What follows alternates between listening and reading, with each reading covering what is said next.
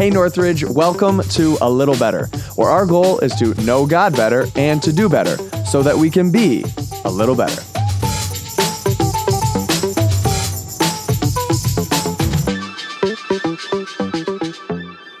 Everyone, and welcome back to A Little Better. We are glad to be having a more normal episode with Drew and I back together this week. Uh, thank you guys for your patience and and doing things a little bit differently last week. We felt like we did definitely want to address kind of some issues that came up in the message, but at the same time, uh, basically what it comes down to is if you're watching the podcast right now, you can tell I'm not in my normal spot, and that is because Lauren and I are in Florida and it was last week when we were supposed to be recording that I was on a plane. We got some standby plane tickets, which, if you've ever flown standby, means that you may or may not get on the plane. so we're standing in the airport with our kids loaded up, carrying car seats, hoping that we will get on the plane. And thankfully we did. And we hope to also get home. But anyway, we're down in we're down in Florida. Uh, Lauren's family has a little place that we're visiting um, this week, and it's been a lot of fun. But if you hear resort sounding noises in the background. We are near Disney, but not at Disney. We're at the Disney for people who have a two year old and a four year old and who aren't going to pay to actually go to Disney. but anyway, hey, thanks for your patience. And we're, we're jumping into All Rise week one. And Drew, as I'm looking out and seeing, you know, I'm going to say it's 78 degrees, it might be 80, and people in bathing suits. What do you see out of your window? Hmm. I don't want to talk about it. I'm in a dark place, church. I need prayer. I'm wearing a coat, as you can tell, inside. It just expresses how cold it is out there. Um, so I'm gonna, you know, be slow to speak, like the word says, because if I do speak, I just did a series on grace, and I'll lose all my integrity and my trust in you. So that is so next funny. question. that is funny. Although, if you if anyone has ever traveled with young kids, uh, you know that the reality is not the same as what you perceive your vacation to be. I was up at three o'clock this morning with Lincoln because he was jumping in his crib in the same room that Lauren and I are also sleeping in, which means we were all awake at 3 a.m. And I spent a few hours out on the couch with him. So it's never it's never what it seems. don't, don't let the 80 degrees fool you. But anyway, okay, so all rise. You started off talking about Judge Judy, and I have to admit, just like in just about every other issue, it seems we're different. I don't know that I've ever seen an episode of Judge Judy. What is the what does it say about me as a person? Fix me. I don't know what it says about you. I mean, I, yeah, it, I'll say this: it doesn't surprise me. Um, I know your, I know your parents. I know the family you grew up in, and so that doesn't surprise me. You know, um, uh, daytime daytime court TV. If you ever wonder what Judge Judy's like, it's like the you know the Bachelorette except in a courtroom. I feel like I there's like some quotes of hers like "Is there stupid written across my forehead" or something like. I feel like that's a quote I've heard from Judge Judy, but maybe I'm making that up. It's from some other court show. I mean, don't get me wrong. I watch Elaine. What'd you say? I said she's definitely she's got to be Italian. she's got some spice. Oh man, I I feel like I'm not immune to like lame shows involving you know good guys, bad guys in the court system. Lauren and I like NCIS, which is about as lame as TV shows get. And I don't know which one is more scripted, Judge Judy or NCIS. They're probably equal amounts of scripting, but I don't know. I don't know. But okay, and also with jury duty, by the way, I got something in the mail the other day that like asked me to confirm something about my status as a resident of Monroe County. And I thought for sure it was a jury summons. And but all I had to do was like confirm something online from the county and it ended up being not a jury summons but i thought for sure i'm like all right here we go. I'm about to i'm about to sit in on a court case. Did you feel like such a i don't know like i think i would feel super important if i was on a jury. Yeah it's it's a weird you do feel slightly important um, but also like i said on sunday there is a weight to it that's like hmm, this is somebody's life right? This mm.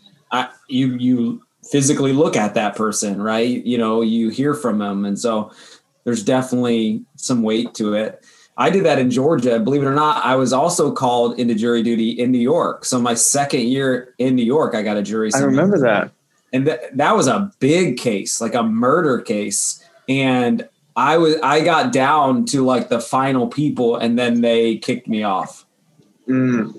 So I thought I, I thought I was going to be on jury duty for like a month. Wow. So that would be interesting. It, it, I mean, like people's people do that. You know what I mean? Like it's weird to think about. Like I just don't work for a month, um, and I go to go, go to court instead. But like it's absolutely thing, and in many ways, obviously, such an honor and a privilege that our country is established in such a way that juries exist.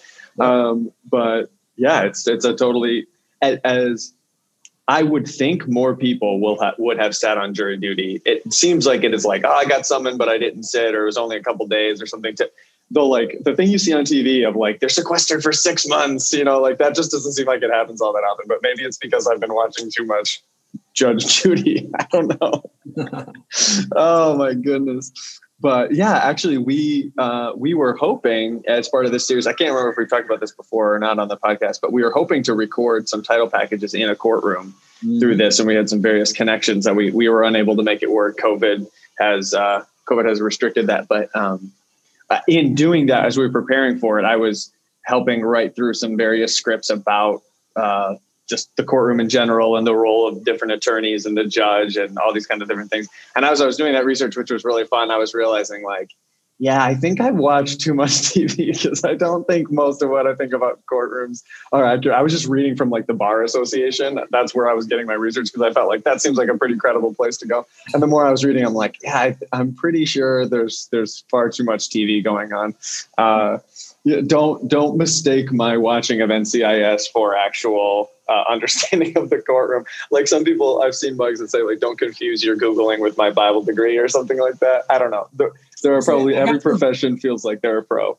I got some validation uh, Sunday when I uh, a paralegal actually came up to me in the lobby and was like, "Hey, I'm so excited about the series. Great week one." I was like, "Okay, I didn't sound stupid or ignorant. Like that seemed pretty right, right? You know, I, I did some research, but more biblical, you know, oh, criminal case type stuff. So I was like, oh, we must have done something right, you know. So that's hilarious. No, that is. I mean, anytime you're stepping out of your lane, you know, like obviously we we studied the Bible as our schooling. So when we're talking about something that's not the Bible, we want to tread lightly, and we want to tread lightly even with the Bible. Like we're not we're not definitive uh, scholars on any issue, but I do think it certainly feels more comfortable to have uh, something of an opinion when it comes to your area of expertise. Anytime, like when we're talking about med- medical stuff, or even like we have series coming up related to depression or mm-hmm. that kind of stuff, it's always like, look, there's more going on here than just. I mean, the Bible has. We believe the Bible is sufficient, but at the same time, there are other disciplines that run across what the Bible has to say or have things to speak into it,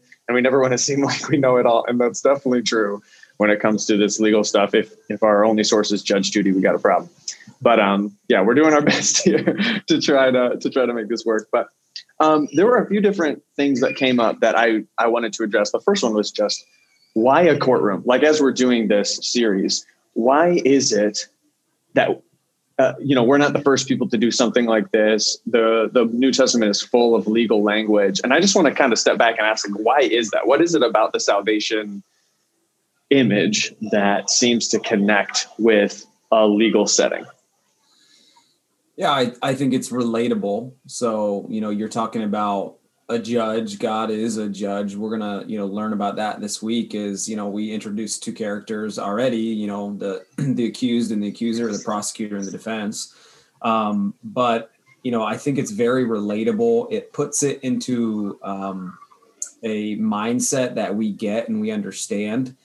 Hmm. Um, and you know, some of it is that that's how God chose to put it down, right? Correct. Yeah. God chose to record it that way. And so we're not coming up with really anything new. We're just just showing you in scripture how God chose to reveal the greatest story in history. And mm. I think when we look at it from the lens of a courtroom, I think it becomes clearer for us. I think why, that's why we chose the courtroom series is because we, have I've been said it Sunday. We want to go after a deeper understanding, uh, a more clear understanding. So sometimes just going deeper is getting more clarity, right? And so mm-hmm. you know, I think we confuse you know deep teaching with like this mystical, I don't get it. I think deep teaching is actually just diving in deeper so it becomes more and more clear to us. So that's kind of what we're after is this idea, man, that we could be insanely guilty, but somehow treated as innocent members of God, God's family. And so a lot of the reasoning is God's. You know, I'm not going to take credit for what He did perfectly.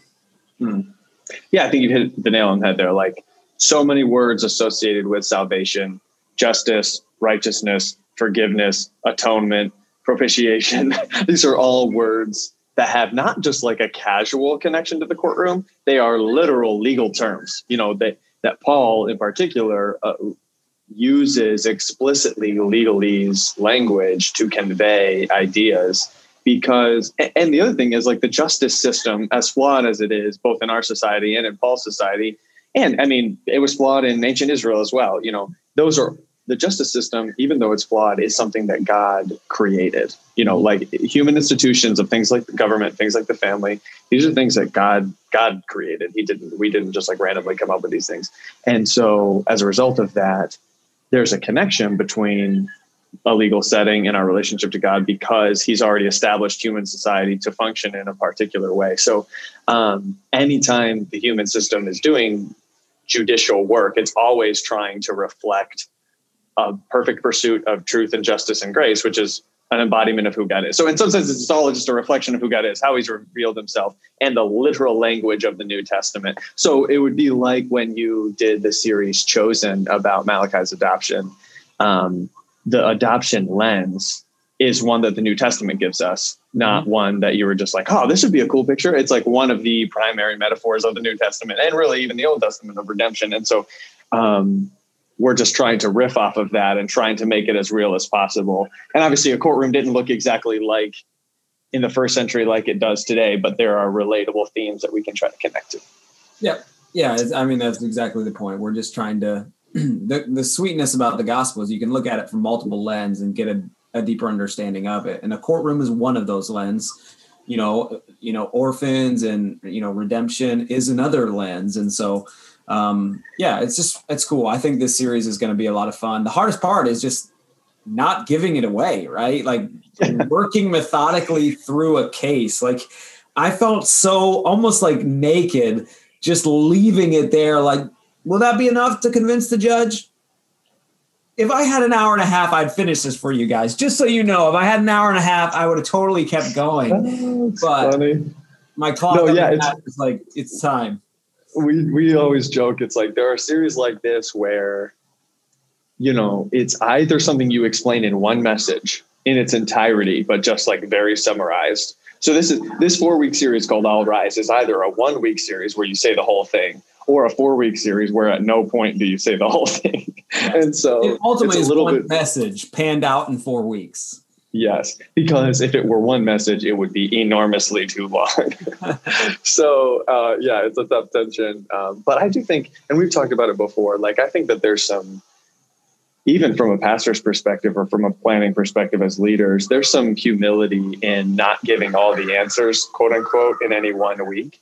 Just recognizing that like ministry is not accomplished in in individual moments in people's lives. Not to say that moments play no part, but like God begins a good work in people and he will carry it to completion until the day of Christ. And like it takes a long time. It takes more than one Sunday. You'll never understand the whole gospel in one Sunday. So recognizing that limitation and saying like, okay, I'm taking you to this point and next week we'll pick it back up. And you know, God's the one who's got to be at work in people's lives to help them engage with this all of this content. Yeah, one thing I'm learning even in preaching is sometimes asking the question rather than telling somebody what to do is more powerful than actually, you know, it's a question oftentimes motivates somebody to think introspectively and motivates them at the same time to do their own digging right and I, mm-hmm. I'm, I, am actually a better leader when i motivate people to think and do rather than just hey repeat this right do mm-hmm. this and you'll look the part when your sure, mind comes along with your heart it's a powerful thing, right? Because you've got both body parts, right? Obviously, the heart yeah. is more important, but the mind has to go there because if there's a disconnect, a lot of people people go with the mind and they miss the heart or they they go with the heart and they don't have any backing from the mind and i think when you can right. move the heart and the mind at the same time i think that's a power of a question is it moves your mind and it transitions into your heart it's a powerful mm-hmm. thing yeah that's great and I, you know, you left us with that question of like, will it be enough? We're sitting in the courtroom. We know we're guilty. We tried our three approaches that we're going to talk about in a second. Like we tried to hide, we've tried to blame, and then we've tried to like bribe or, you know, pay it back or overcome it with good. And then we sit there exposed, wondering, okay, like what's, what's the judge going to say? Is it going to be enough? And that's a, you know, most of the time as Christians, we do rush to, we know how the story ends. We know how salvation works, etc. especially if you've grown up in church. And so you don't ever just pause to say like, okay, no, but for seriously, think about this. This is the human response. So like, what would you do if, if, you know, you were frozen in time and you had to think about this? That's what we're asking you to do this week is just think about what it would be like. Much like, um, you know, every once in a while we take an opportunity to say like, okay, the disciples on Saturday, okay, Jesus crucified on Friday they're sitting there on Saturday. They don't know the resurrection is coming. They think that their leader is dead. Just sit with them in that day and erase what you already know. That's such a difficult discipline to think like what goes through a person's mind because we just watch history. We unfold, it all looks like it was in one moment because we have hindsight working for us. So in that salvation process, it's kind of a similar thing. You're asking us to like pause. You're not rescued yet. there is no Jesus. There is no propitiation. There is no Jesus, our advocate. You're just sitting there saying, will it be enough? And these tensions and fears and anxiety. So I think that's a that's a cool and compelling question to leave us with. And you described we, we're talking about the accused and the accuser. We are the accused. We are the ones standing guilty in court. And then there's the accuser, which you talk about being our enemy, Satan, the devil, um, who loves to accuse the brethren. You did talk about a Greek term. I know that we had talked about maybe you wanted to nuance a little bit of one of those terms that you used there. So why don't you talk to us about that? Yeah, so on Sunday, actually, I made a mistake. Believe it or not, it happens all the time. Usually, I don't own up to it. No, I'm just kidding. But uh, so what's just keep talking. Just keep talking.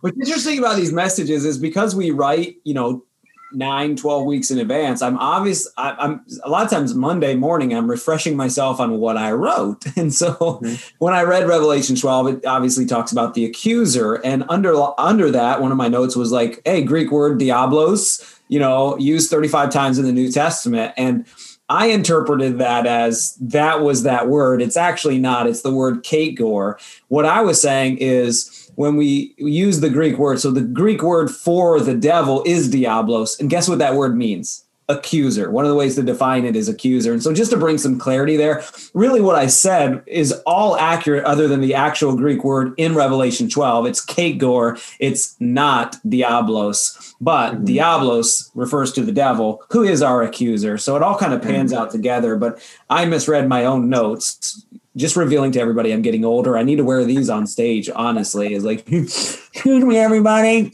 I think, you know. So That's funny. I just I want to bring it. clarity to that. If anybody was, you know, digging a little bit deeper, they might be like, wait, I thought Drew said this. I did say mm-hmm. that, and I was inaccurate. And I wanted to bring some more clarity to that. I'm sure many people bring their Greek New Testaments with them and they checked in Revelation 12 and they were like, what is this guy saying? So, no, and there, I love that there are people who actually do that. and that's how yeah, there are people, goes. I guarantee you, who are like, hmm. you know, some for some people that just intrigues them. Um, but yeah, the point 100%. was, he is the prosecutor. He's the guy bringing the accusations and pressing them against us to ultimately get us a guilty verdict.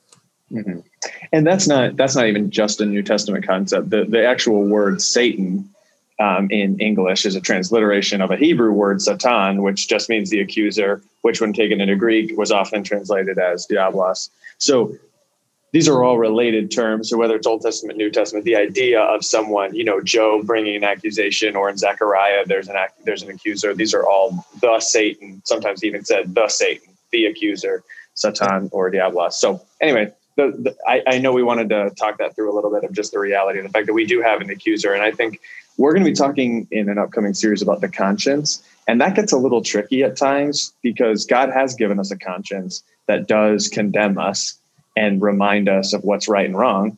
That condemnation is sometimes called conviction. because mm-hmm. there's a difference between condemnation and conviction. But we should, there are going to be times when a charge is brought against us that's actually God's spirit in our heart saying you did the wrong thing. and that's not the same thing as the condemnation that we receive from our accuser who is saying, you're cursed, you can't have a relationship with God, and you should experience punishment that's different than I know I've done the wrong thing and now I'm bringing that reality to the one who I know will forgive me. You know, conviction and condemnation are different, and we'll be the next. We'll be talking about that a lot over the next couple of weeks and months. But um, we definitely, I think, n- none of us are arguing with the reality that we have an accuser because we all feel that. Yeah. Yep. No doubt. So um, the last thing I kind of want to touch on here is you described the response of those who are being accused. When you looked at Genesis three, the three responses are: we hide, we blame, and we try to bribe. Um, I loved that bribe idea. I think in particular because we're talking about a court that has such a. I think that's such a resonance.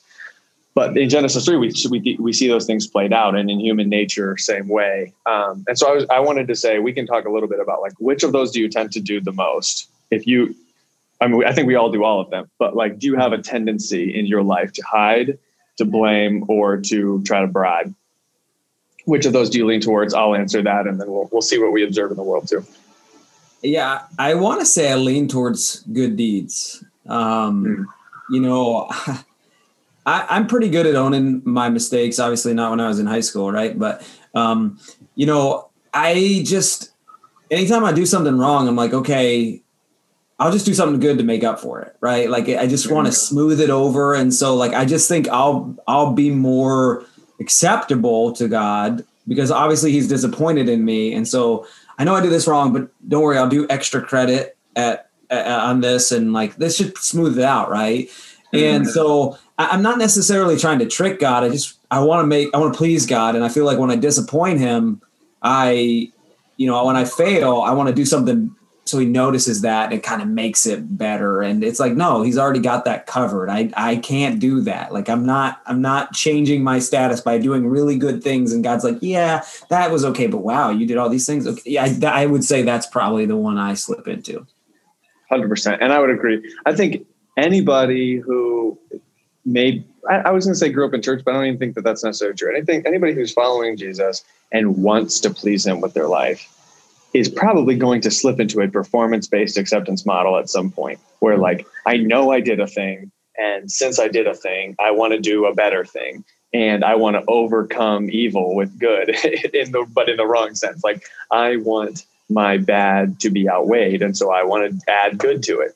Um, and that's it seems like a good instinct because I think in some ways relationally, like person to person, that isn't a necessarily a bad instinct because you don't have unconditional love and acceptance from everyone around you. So if you do something that hurts someone, it's good to go to them and say, "I'm sorry. Will you forgive me? Let me do this for you." Da da da. Like fix it relationally, and that's a that's a decent instinct in in normal relationships. But with God, what it does is it totally misunderstands the entire premise of our relationship with God. It's just never been about what we do, and so um, it's all about the fact that we have to recognize that there's nothing we can do to make him love us anymore or any less than he already does. So that sin didn't make us him love us less. Our good doesn't make us him love us anymore. And so just like erase that entire paradigm. Um, but I definitely, I mean, that's 100% what I slip into is a more legalistic mindset. And um, I think person to person, I would want to hide my sin before I would want to blame it um, I would I would be more inclined to just like make sure nobody even finds out about this. Mm-hmm. But because with God, I, He already knows. I'm definitely in the like, well, I'll, I'll make it up to you. I'll make it up to you. Yeah, yeah, and that, I think that's the the thing. The hard thing about bribing is it, it becomes a slippery slope where not only do I when I do bad, I do good, but then I use my good against God, where I'm like, hey, I did this, and I want this, right? You know, it's kind of like yeah I, it becomes a slippery slope for me where I, you know, I now I'm doing more good and there's no bad. I'm like, all right, yeah, the Cowboys should win this weekend. Do you see all the good I did? You know, I, I figured it takes 100%. a little pressure to get the Cowboys to win. So I'm like, okay, God, I preached a good message. I read my Bible all week. Like, let's go, Cowboys win. You know, and we yeah. use it against God. And again, mm-hmm. that standard doesn't change with God. He you can't do that to get his love or his blessing in your life, right? It's just mm-hmm. that's he wants to give you those things. He's already yeah. given them.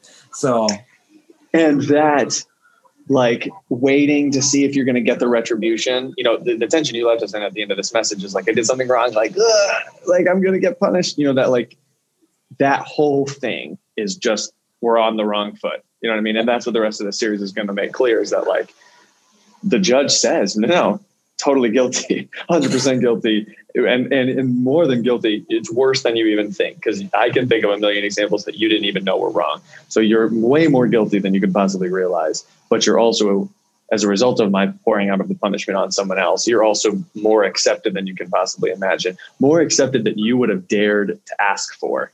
You know what I mean? Because and and we'll get to that. That's the whole mercy and grace distinction. But I, I feel like we're getting into next week, so I'm going to let it go. Yeah, you're going to slow down a little bit. oh man! So hey, let's let's wrap this up. Next week we're gonna get into the judge. Correct? That's our that's our next character. Yep. And that should be great. And just so you know, this entire time I kept my concentration, but there was a massive raccoon like right over there. I'm sorry. I'm looking over there like, oh my goodness, this thing's gonna come onto this little porch. Hallelujah! It did not be probably because I was good. You know, I was. Good. Lord is good. and so he paid me back by keeping the raccoon on the porch. Just joking. Anyway, everybody, thanks for listening. Thanks for tuning in. We are excited to uh, be able to continue in the series leading up to Easter. Make sure we're living Pi Squared and making those invites. Looking forward to uh, what God might do on that special Sunday. No matter what campus you come to, there's an easy way to invite. Thanks, everybody. Thanks for listening. Thanks, Drew. We'll see you guys next time.